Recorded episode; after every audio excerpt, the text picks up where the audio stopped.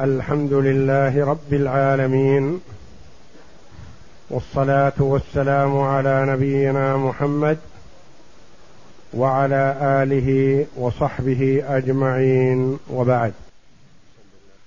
بسم الله الرحمن الرحيم.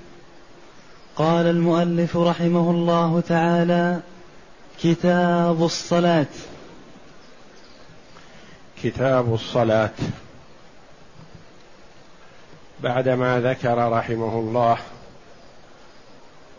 الوضوء ونواقضه وأحكام الطهارة ذكر بعد ذلك الصلاة. والصلاة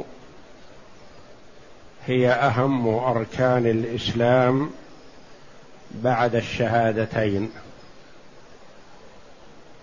وهي أول ما يسأل عنه العبد يوم القيامة. فإن نجح في صلاته نظر في سائر عمله وإن لم ينجح في صلاته لم ينظر في سائر عمله. وهي واجبة بالكتاب العزيز والسنة المطهرة وإجماع المسلمين. فبقوله تعالى وما أمروا إلا ليعبدوا الله مخلصين له الدين حنفاء ويقيموا الصلاة ويؤتوا الزكاة وذلك دين القيمة. وفي غير هذه الآية من الآيات الكثيرة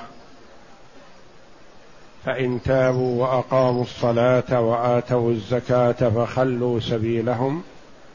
فإن تابوا وأقاموا الصلاة وآتوا الزكاة فإخوانكم في الدين. دلت هاتان الآيتان على أن من لم يقم الصلاة فلا يخلى سبيله. ومن لم يقم الصلاة فليس بأخ لنا في الدين.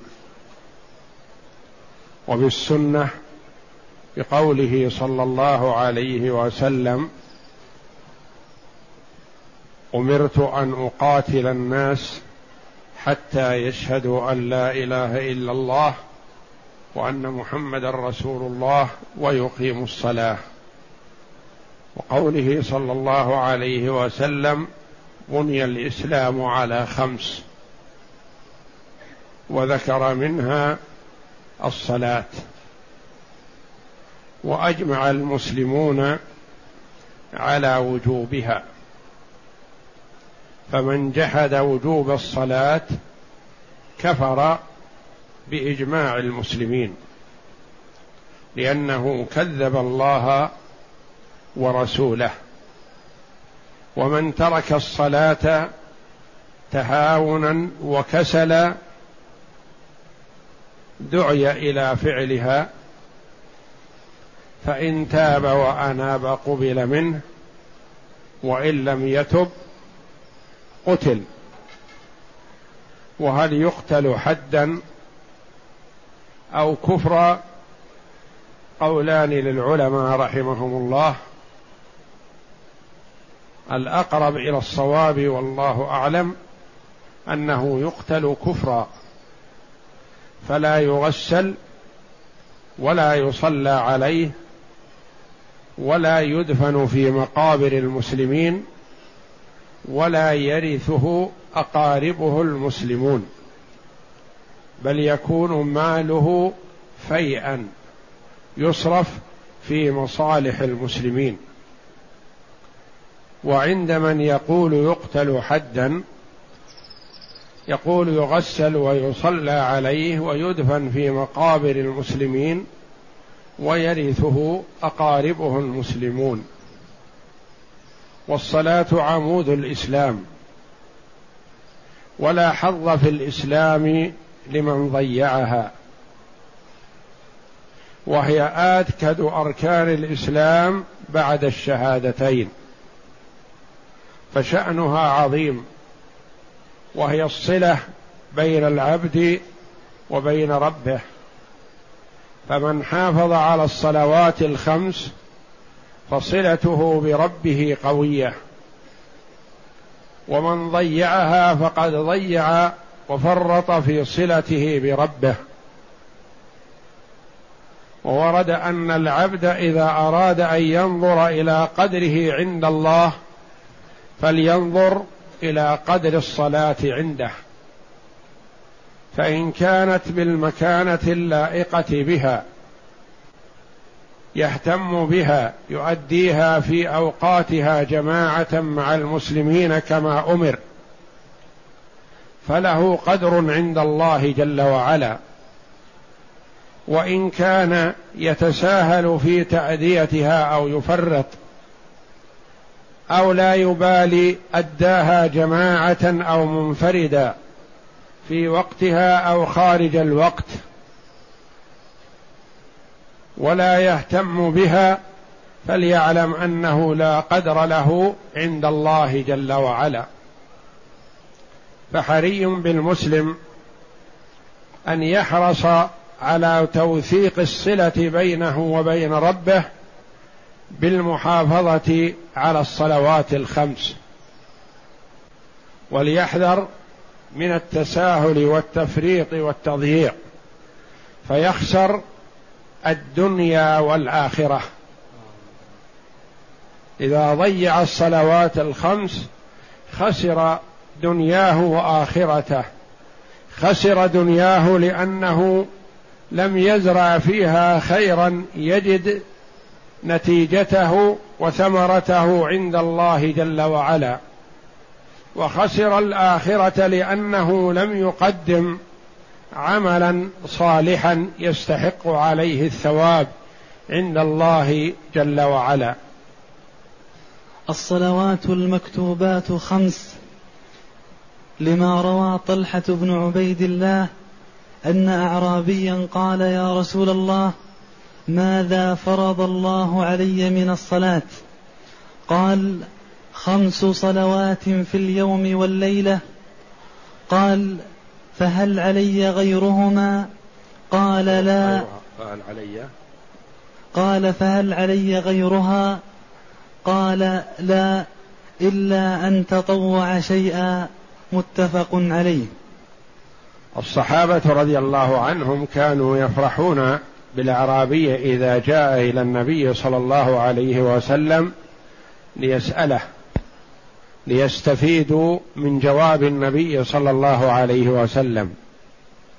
وكانوا يحترمون النبي صلى الله عليه وسلم ويستحيون أن يكثروا عليه الأسئلة.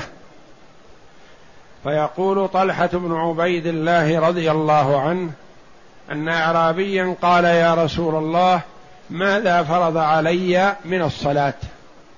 قال خمس صلوات في اليوم والليلة. قال الأعرابي فهل علي غيرها؟ قال لا إلا أن تطوع شيئا يعني أن تأتي بنفل. باب النوافل مفتوح. فقال والله لا أزيد عليها ولا أنقص. في تمام الحديث. فقال النبي صلى الله عليه وسلم أفلح إن صدق. فإذا حافظ على الصلوات الخمس كما أمره الله جل وعلا فقد أفلح. فهذا الحديث دليل على وجوب الصلوات الخمس وأنه لا يجب غيرها إلا ما أوجب المرء على نفسه من نذر ونحوه. نعم. ولا تجب إلا على مسلم عاقل بالغ. لا تجب إلا على مسلم يخرج الكافر. بالغ يخرج الصبي الذي لم يبلغ. عاقل يخرج المجنون. لأن الكافر إذا أسلم فلا يؤمر بقضاء ما فاته. والصبي لا تجب عليه الصلاة لكن يجب على وليه أن يأمره بها لسبع سنين وأن يضربه على تركها لعشر سنين ليتعودها ولينشأ عليها فقد أمر النبي صلى الله عليه وسلم الآباء والأمهات بقوله صلى الله عليه وسلم مروا أولادكم بالصلاة لسبع واضربوهم عليها لعشر وفرقوا بينهم في المضاجع. فبأمر النبي صلى الله عليه وسلم للآباء والأمهات يجب عليهم أن يأمروا والصلاة لا تجب على الولد في هذه السن. ولكن لينشأ عليها وليتعود وليتعودها قبل وجوبها. فإذا فرط الوالدان في الأمر ربما خسر الولد لأنهما ضيعا أمر النبي صلى الله عليه وسلم. فإذا لم يلتفتا إلى الولد إلا في حال بلوغه غالبا ما يعصيهما ولا يستجب لندائهم لأنه نشأ على عدم الصلاة. فيعاقبان بعقوق الولد ونشأته نشأة سيئة لأنهما لم يمتثلا أمر النبي صلى الله عليه وسلم لهما بأمره بالصلاة لسبع. فبعض الآباء والأمهات والأولياء هداهم الله يستصغرون الولد في السن السابعة. والنبي صلى الله عليه وسلم الذي لا ينطق عن الهوى إن هو إلا وحي يوحى قال مروا أولادكم بالصلاة لسبع واضربوهم عليها لعشر. فيؤمر بالصلاة ويعلم كيف يتوضأ وكيف يؤديها لينشأ عليها بإذن الله ويستمر. فيثيب الله جل وعلا الوالدين ويقر عينهما بصلاح الولد ونشأته نشأة حسنة. بخلاف ما إذا فرط فقد يعاقب بنشأته نشأة سيئة والعياذ بالله. فلا يجوز للأبوين أن يقول الولد صغير ذكرا كان أو أنثى وإنما يأخذ عليهما أن يأخذ بتعاليم النبي صلى الله عليه وسلم وتوجيهاته ففيها سعاده الدنيا والآخرة. فأما الكافر فلا تجب عليه. اصليا كان أو مرتدا.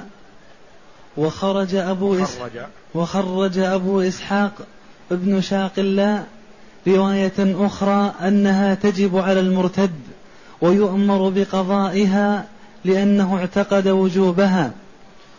وأمكنه التسبب إلى أدائها فأشبه المسلم. والمذهب الأول لقول الله تعالى قل للذين كفروا إن ينتهوا يغفر لهم ما قد سلف ولأنه قد أسلم خلق كثير في عصر النبي صلى الله عليه وسلم وبعده فلم يؤمروا بقضاء فلم يؤمروا بقضاء ولأن في إيجاب القضاء تنفيرا له عن الإسلام فعفي عنه. يقول رحمه الله ولا تجب ولا تجب إلا على مسلم عاقل بالغ فأما الكافر فلا تجب عليه لأنه كافر. ولو صلاها ما نفعته إلا بشهادة أن لا إله إلا الله وأن محمدا رسول الله.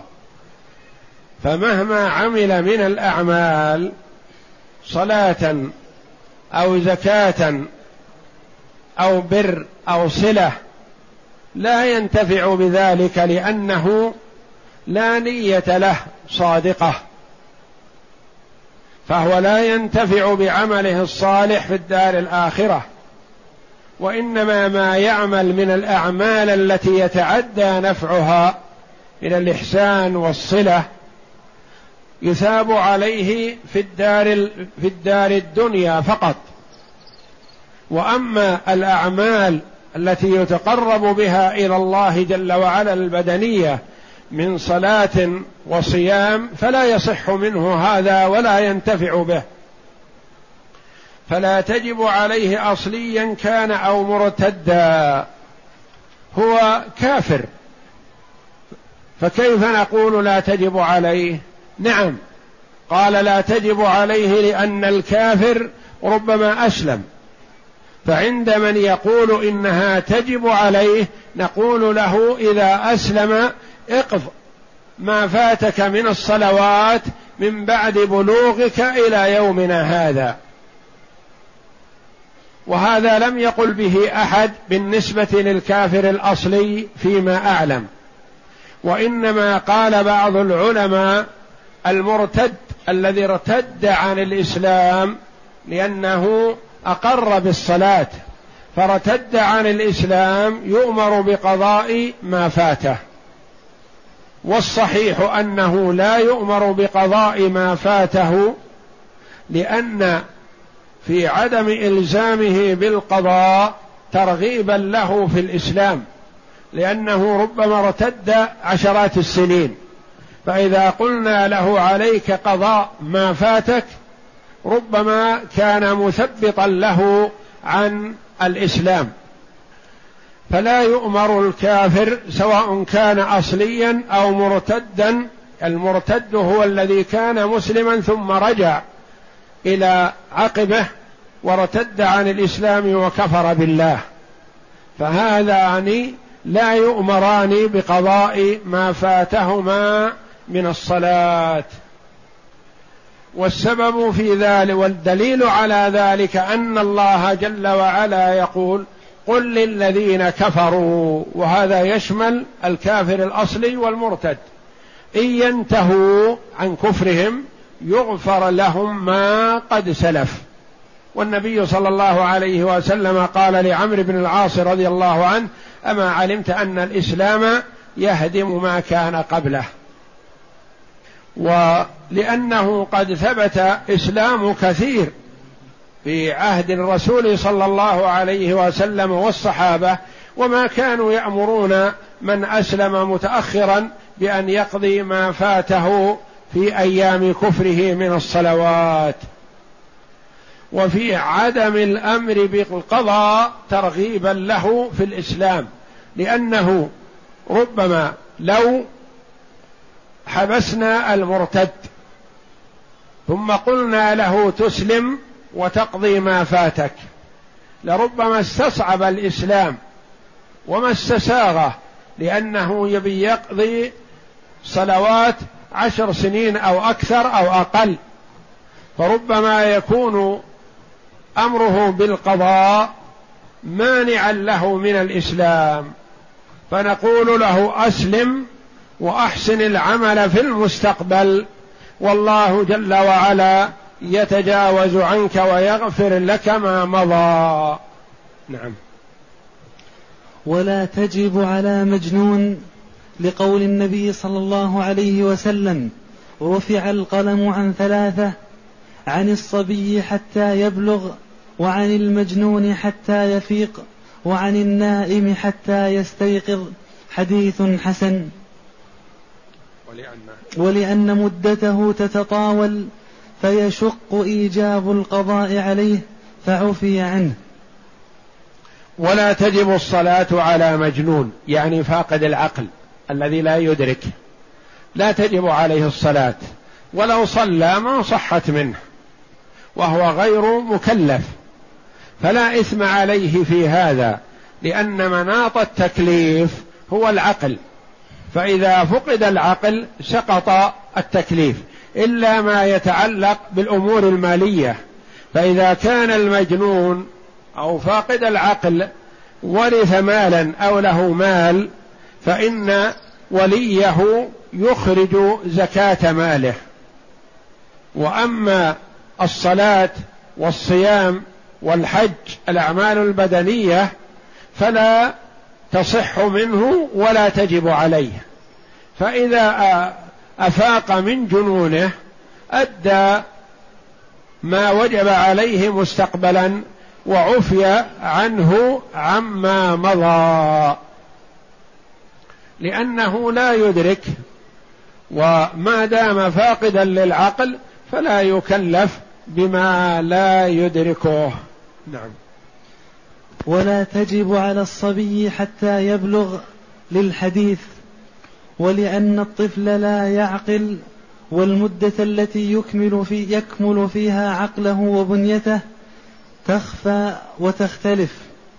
فنصب الشرع عليه علامة ظاهرة وهي البلوغ لكنه يؤمر بها لسبع ويضرب عليها لعشر ويضرب عليها لعشر ليتمرن. ليتمرن ويعتادها فلا يتركها عند بلوغه. ولا تجب على صبي والمراد بالصبي من كان دون البلوغ. والبلوغ يحصل بأمور تدل عليه الاحتلام بالنسبة للذكر والأنثى ونبات الشعر الخشن حول القبل للذكر والأنثى أو بلوغ خمس عشرة سنة للذكر والأنثى وتزيد المرأة علامة وهي الحيض فإذا حاضت بلغت ولو كانت بنت عشر سنين فقد تحيض لتسع. كما قال العلماء رحمهم الله لا حيض قبل تسع سنين ولا بعد خمسين سنة.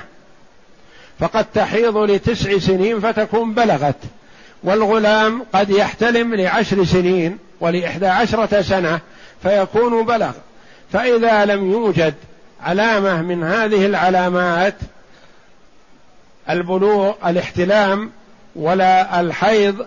فإذا بلغ الولد ذكرا كان أو أنثى خمس عشرة سنة فقد حكم ببلوغه حينئذ. وقبل البلوغ لا تجب عليه الصلاة لأن إدراكه وعقله لا يتحدد بحد ممكن أن يضبط به لأن بعض الغلمان يكون عنده الإدراك والتمييز من سبع سنين وست سنين مثلا. وبعضهم يبلغ فوق عشر سنوات وهو ضعيف الإدراك.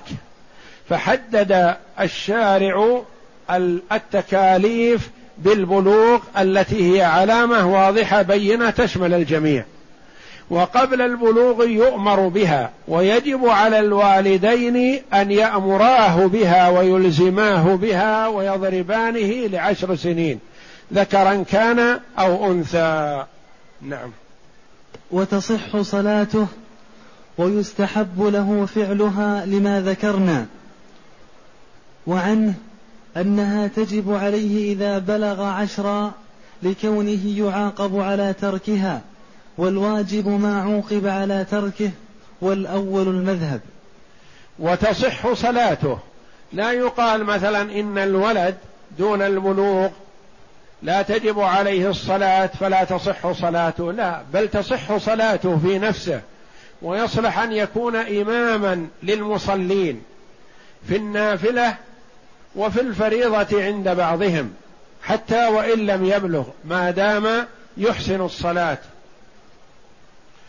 ويستحب له فعلها هو. يستحب له فعلها ويجب على أبويه أن يأمرانه. يقول لما ذكرنا لأجل أن يتعود الصلاة؟ وعنه رواية أخرى عن الإمام أحمد رحمه الله أنها تجب عليه إذا بلغ عشر سنين. لما قلتم لعشر سنين؟ يقول لأن النبي صلى الله عليه وسلم قال واضربوهم عليها لعشر فما نضربه عليها إلا لترك واجب فعلمنا من هذا أنها تجب. نقول لا قد نضرب الولد الصغير للتعليم على غير الواجب لأجل أن يتعود الفضيلة والأعمال الحسنة وليؤدي ما عليه وليتعود الخير فهو يضرب على الصلاة قبل أن تجب عليه ضربا غير مبرح لأجل أن يهتم بها. نعم. قال والمذهب الأول أنها لا تجب عليه إلا عند البلوغ. نعم. فإن بلغ في أثنائها أو بعدها في الوقت لزمته إعادتها لأنه صلاها نفلا فلم تجزئه عما أدرك وقته من الفرض كما لو نواها نفلا.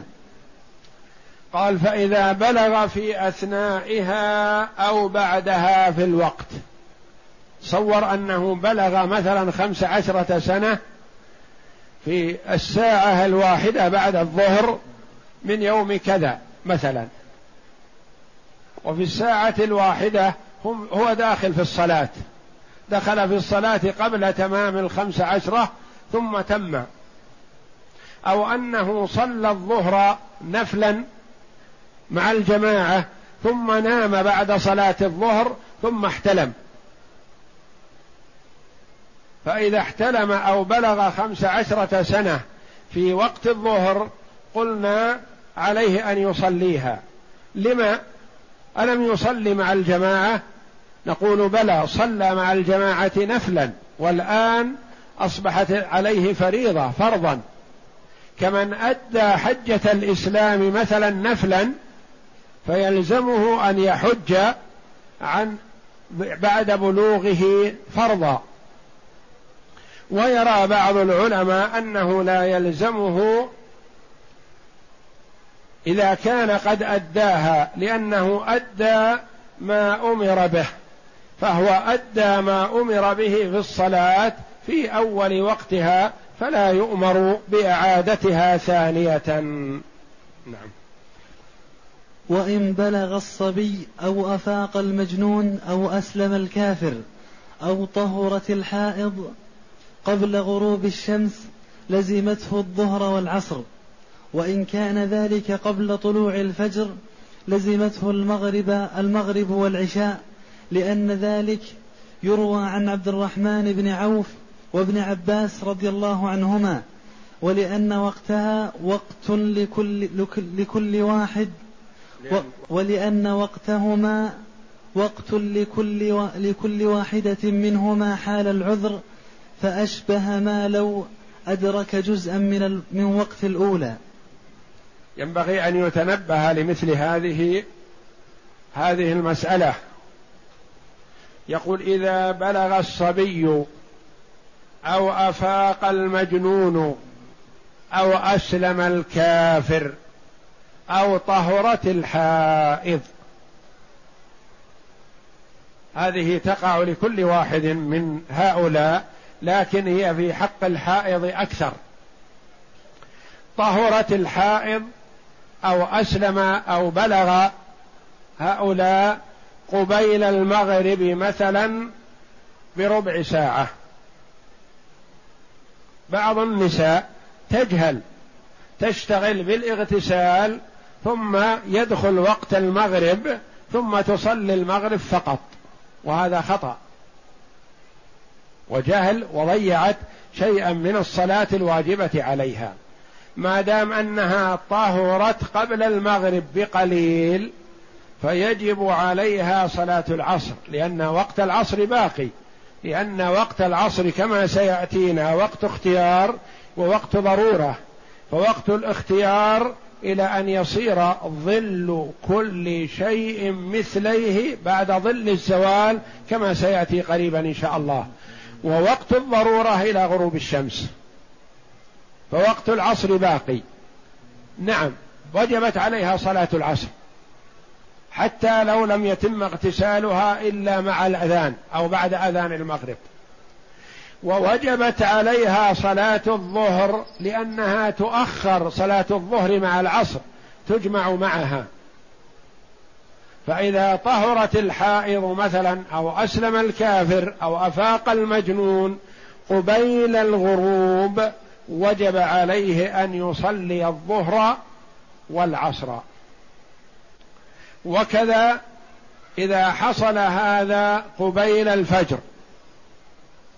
فيجب عليهم أن يصلوا المغرب والعشاء لأن وقت صلاة العشاء كما سيأتينا إن شاء الله من بعد الشفق غياب الشفق إلى منتصف الليل أو ثلث الليل الأول أو من بعد منتصف نصفه الأول إلى طلوع الفجر.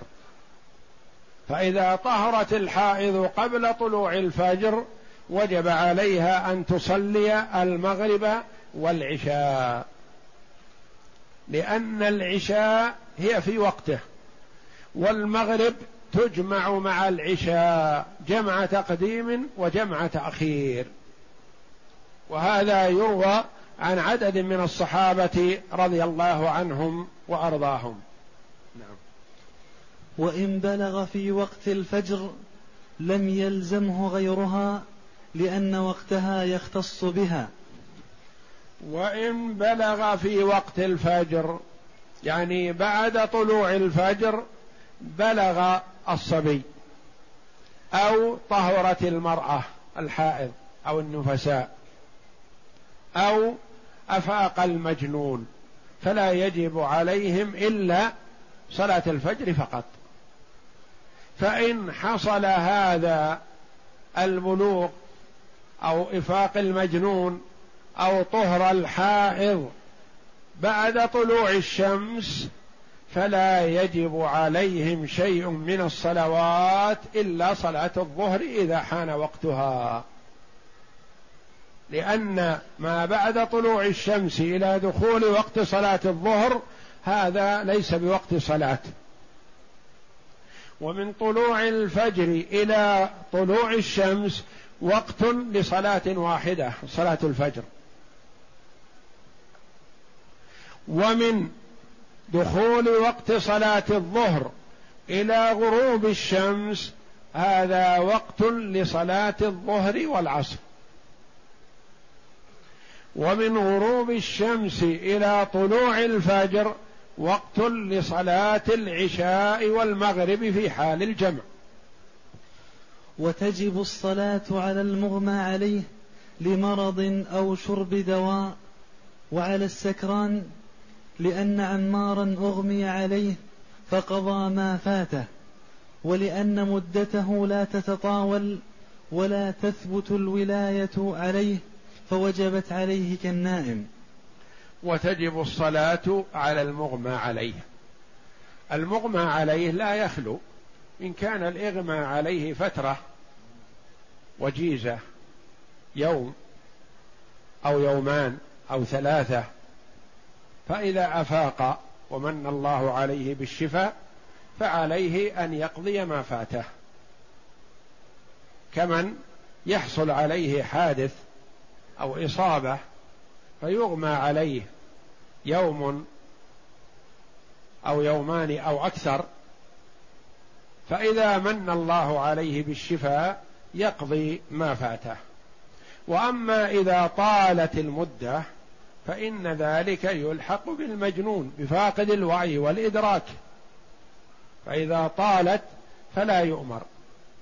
والدليل على أن الإغماء أن المغمى عليه إذا أفاق يقضي ما فاته أن عمار بن ياسر رضي الله عنه أغمي عليه فقضى ما فاته من الصلاة. ولأن مدة الإغماء غالبا لا تطول فإذا طالت فلا تثبت فلا يؤمر بالقضاء. قال ولا تثبت الولاية عليه. المجنون يعين عليه ولي والسفيه غير المدرك وإن لم يكن به مس من الجن يعين عليه ولي. وأما من كان في غيبوبة يوم أو يومان أو كذا فلا يعين عليه ولي. مثله مثل النائم فالنائم لا يعين عليه ولي فكذلك من كان في حال غيبوبة. نعم. فصل ومن وجبت عليه الصلاة لم يجزئه لم يجز. لم يجز له تأخيرها عن وقتها. إذا كان ذاكرا لها قادرا على فعلها. إلا المتشاغل بتحقيق شرطها ومن أراد الجمع لعذر. ومن وجبت عليه الصلاة لم يجز له تأخيرها عن وقتها. يحرم. على المسلم أن يؤخر صلاة الفجر مثلا إلى ما بعد طلوع الشمس. إلا إن كان في حال نوم وهذا النوم ليس غالبا عليه ولا مستمر. كما يحرم على المقيم الذي لا يسوغ له الجمع أن يؤخر صلاة الظهر إلى دخول وقت العصر. ويحرم عليه كذلك أن يؤخر صلاة العصر إلى غروب الشمس. إلا لعذر يبيح ذلك.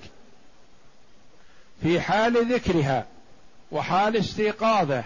وأما إذا كان ناسيا انشغل بأمر أشغله كما شغل النبي صلى الله عليه وسلم عن صلاة العصر يوم الأحزاب وشغل الصحابة رضي الله عنهم. أو نسي بعضهم أو كان نائما ولم يكن من عادته ذلك فليصلها كما قال النبي صلى الله عليه وسلم من نام عن صلاة أو نسيها فليصلها إذا ذكرها لا كفارة لها إلا ذلك وتلا قوله تعالى وأقم الصلاة لذكري إلا مشتغلا بتحصيل شرطها. مثلا استيقظ من نومه قبيل المغرب بربع ساعة. ربع الساعة هذا يتسع لأداء صلاة العصر. لكنه على غير وضوء. فإن اشتغل بالوضوء خرج وقت صلاة العصر ودخل وقت صلاة المغرب.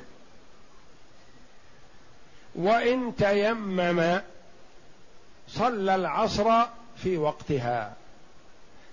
فهل له في هذه الحال أن يتيمم في داره ليصلي العصر في وقتها؟ لا لا يسوق له ذلك.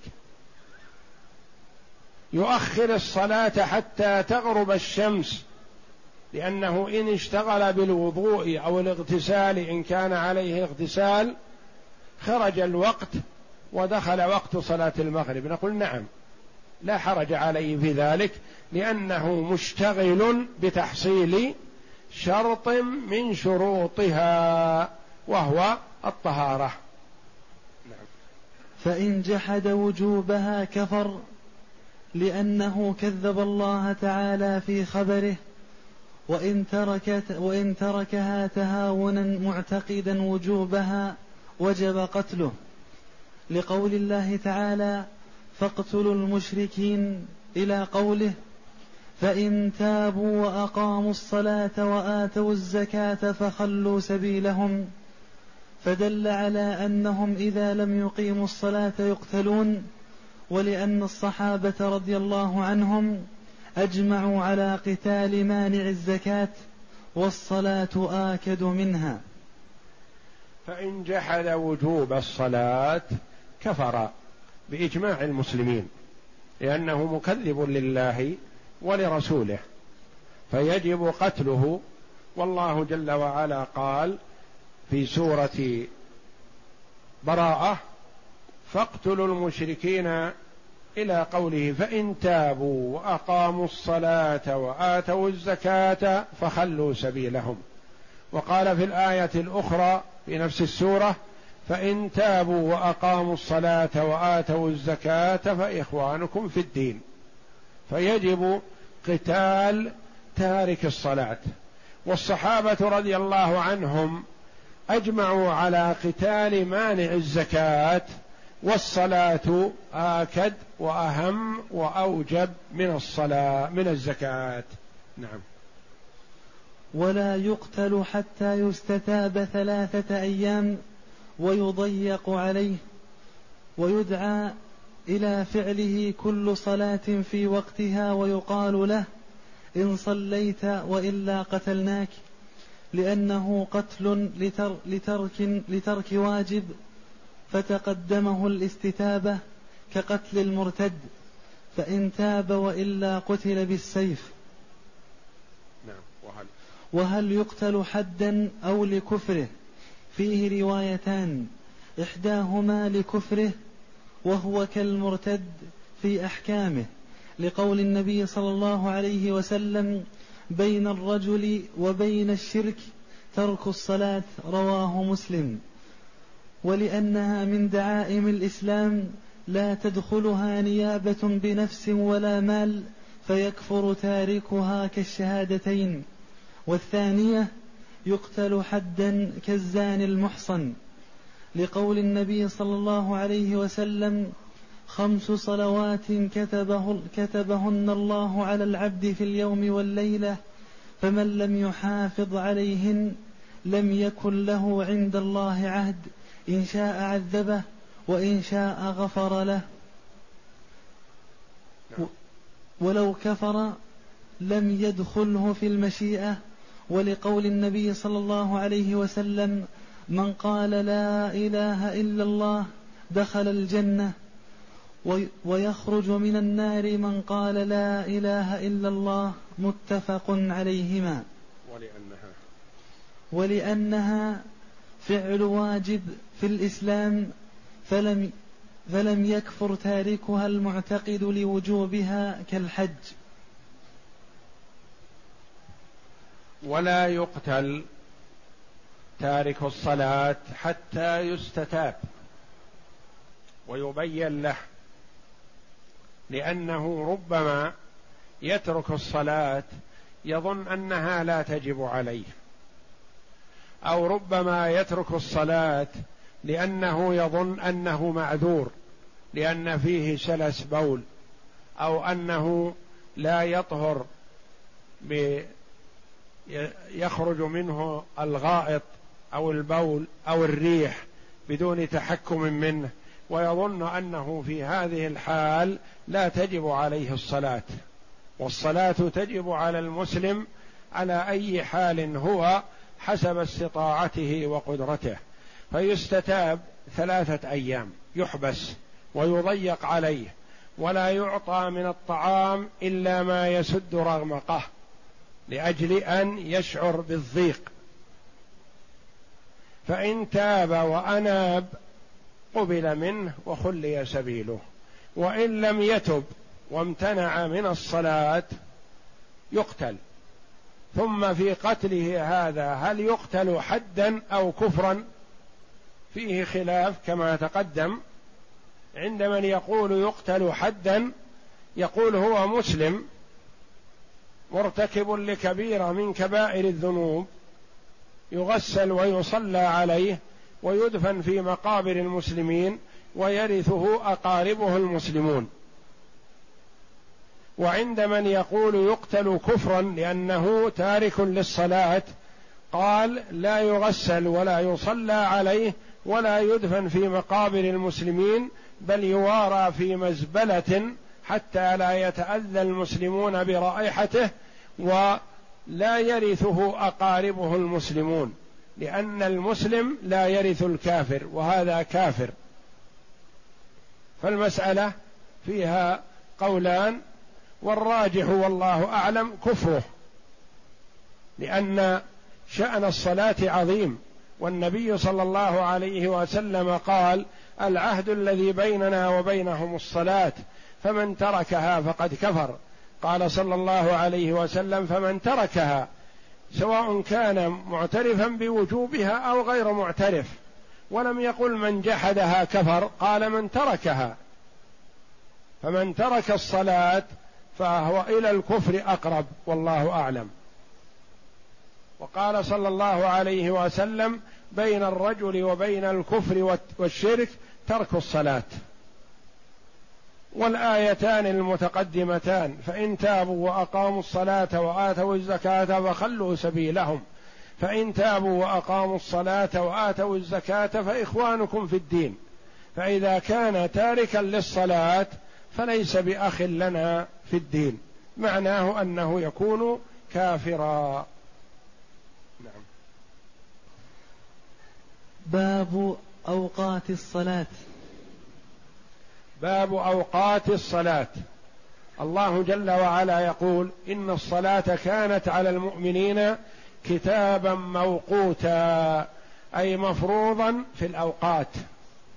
ففرض الله جل وعلا الصلاة في أوقات معلومة محددة. من أداها في أوقاتها صحت منه وقبلت. ومن لم يؤدها في وقتها فلا يخلو. إن كان معذورا فله عذره وإن لم يكن معذورا فلا تقبل منه ولا تصح. وفعله يكون حينئذ عبث. ولا يترك على هذا الفعل بل يستتاب فإن أداها في أوقاتها وإلا قتل. مثلا كمن تعود الا يؤدي صلاة الفجر إلا بعد طلوع الشمس. فإذا كان مرة في العمر لعذر فلا حرج ولا بأس. النبي صلى الله عليه وسلم نام ومعه الصحابة رضي الله عنهم ولم يستيقظوا إلا بحر الشمس. فقام صلى الله عليه وسلم وأمر الصحابة أن ينتقلوا من هذا المكان مع أنه عليه الصلاة والسلام أخذ بالاحتياط وجعل من يوقظهم لكن نام الموقظ. غلبه النوم لحكمة يريدها الله جل وعلا وليظهر التشريع للعباد. فلما استيقظوا بحر الشمس أمرهم النبي صلى الله عليه وسلم أن ينتقلوا من هذا المكان ثم توضأوا وأذن بالصلاة وأقيم وصلوا بعد طلوع الشمس وارتفاعها. فإذا كان تأخير الصلاة لعذر نوم غير معتاد أو نسيان ونحو ذلك فإن عليه أن يؤديها كما تقدم متى ذكرها ومتى استيقظ. أما إذا اعتاد هذا الشيء بأن لا يقوم لصلاة الفجر إلا على وقت حاجته لدوام عمل أو دراسة أو نحو ذلك فهذا لا يقر على فعله. بل يستتاب فإن تاب وإلا قتل. ولا يترك على هذا الفعل لأن تأدية الصلاة في غير وقتها كعدم تأديتها سواء بسواء إلا لعذر. فغير المعذور إذا تعود تأدية صلاة العصر مثلا مع المغرب أو تعود تأدية صلاة الفجر بعد طلوع الشمس فهذا لا تصح منه ويستتاب فإن تاب وإلا قتل. نعم. الأولى هي الظهر. الأولى من من الصلوات الظهر. لما سميت الأولى ولما جعلت الأولى مع أنه يتبادر إلى الذهن أن الأولى الفجر لأنها في أول اليوم. نعم سميت الأولى لأنها أول صلاة أما جبريل عليه السلام النبي صلى الله عليه وسلم فيها صلاة الظهر. فالله جل وعلا أسرى برسوله صلى الله عليه وسلم من المسجد الحرام إلى المسجد الأقصى ثم عرج به إلى السماوات العلى وفرض الله جل وعلا الصلوات الخمس على محمد صلى الله عليه وسلم كما ثبت في حديث الإسراء والمعراج. ونزل صلى الله عليه وسلم إلى مكة. ثم جاءه جبريل عليه الصلاة والسلام في وقت صلاة الظهر وأمه فيها.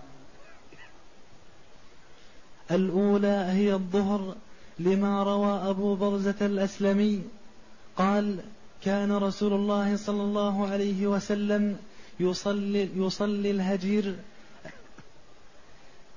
التي تدعونها الأولى حين تبحض الشمس يعني تزول في حديث طويل متفق عليه. حديث أبي برزه الأسلمي رضي الله عنه حديث طويل أتى به المؤلف رحمه الله في كل صلاة في بيان وقتها. وحديث أبي برزة يقول كان رسول الله صلى الله عليه وسلم يصلي الهجير. فالظهر تسمى الظهر وتسمى الهجير لأنها في وقت الهجير في وقت كون الظهيرة.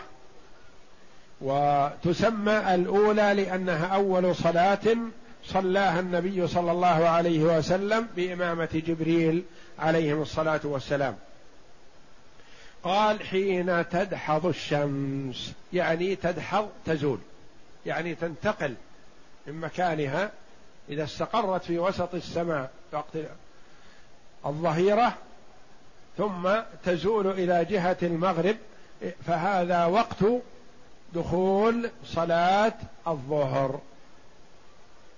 حين تدحض الشمس يعني تميل. فإذا مالت الشمس إلى جهة الغروب عرف دخول وقت صلاة الظهر. نعم.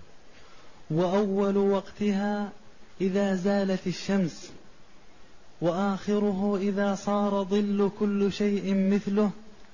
بعد بعد القدر الذي زالت الشمس عليه لما روى ابن عباس أن النبي صلى الله عليه وسلم قال أمني جبريل عند البيت مرتين فصلى بي الظهر في المرة الأولى حين زالت الشمس والفيء مثل الشراك. والفيء مثل الشراك ثم صلى بي في المرة الأخ في المرة الآخرة حين صار ظل كل شيء مثله وقال الوقت ما بين هذين في حديث طويل قال الترمذي هو حديث حسن ويعرف زوال الشمس بطول الظل بعد تناهي قصره.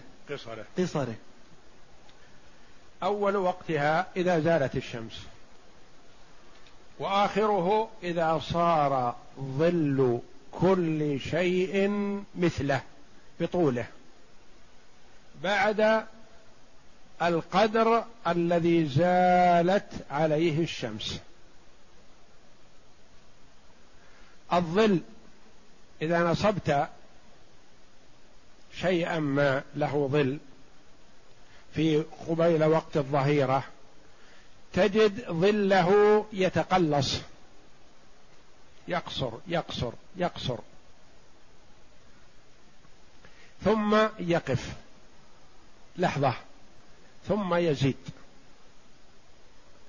عند وقوفه عند وقوفه بعدم قصره وعدم طوله هذا هو الذي يسمى ظل الزوال. وظل الزوال يتفاوت يتفاوت بحسب مواقع البلدان. وبحسب فصول السنة الشتاء والصيف. فإذا طال النهار قصر ظل الزوال. وإذا قصر النهار طال ظل الزوال. فمثلا على سبيل المثال نصبت شاخصا. في الساعة الحادية عشرة ضحى. له ظل. هذا الظل يقصر يقصر يقصر. حتى ينتهي. افرض أنه انتهى بقدمين مثلا. انتهى ثم بدأ يزيد. فعند وقوفه انتهاء النقص وقبل أن يبدأ بالزيادة هذا هو الذي يسمى ظل الزوال. نحتاج إلى ظل الزوال لمعرفة وقت نهاية صلاة الظهر ودخول وقت صلاة العصر. فإذا بدأ الظل يزيد بعد النقص دخل وقت صلاة الظهر. هذا واضح.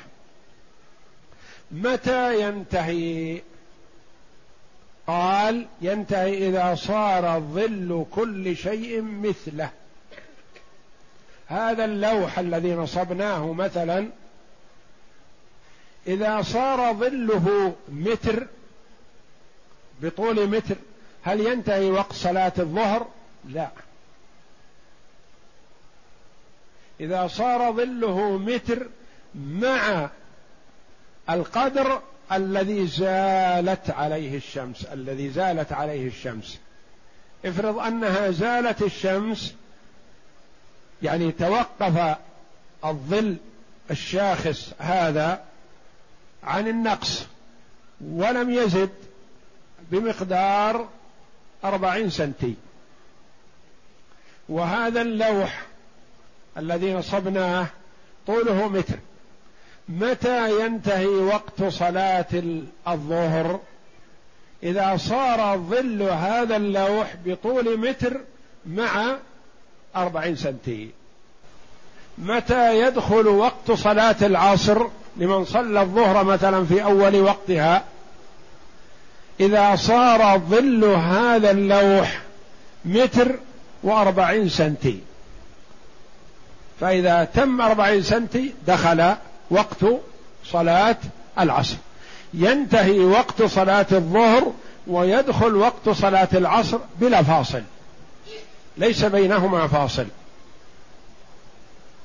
بمثالنا هذا ينتهي وقت صلاة الظهر بكون هذا الظل متر وأربعين سنتي ويدخل وقت صلاة العصر بكون هذا الظل متر وأربعين سنتي. وهكذا. هذا ظل الزوال وهذا قول المؤلف رحمه الله إذا ظل كل شيء مثله بعد القدر الذي زالت عليه الشمس. نعم.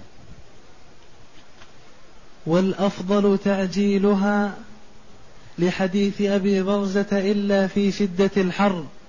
فإنه يستحب الإبراد بها لقول النبي صلى الله عليه وسلم أبردوا بالظهر في شدة الحر فإن شدة الحر من فيح جهنم متفق عليه.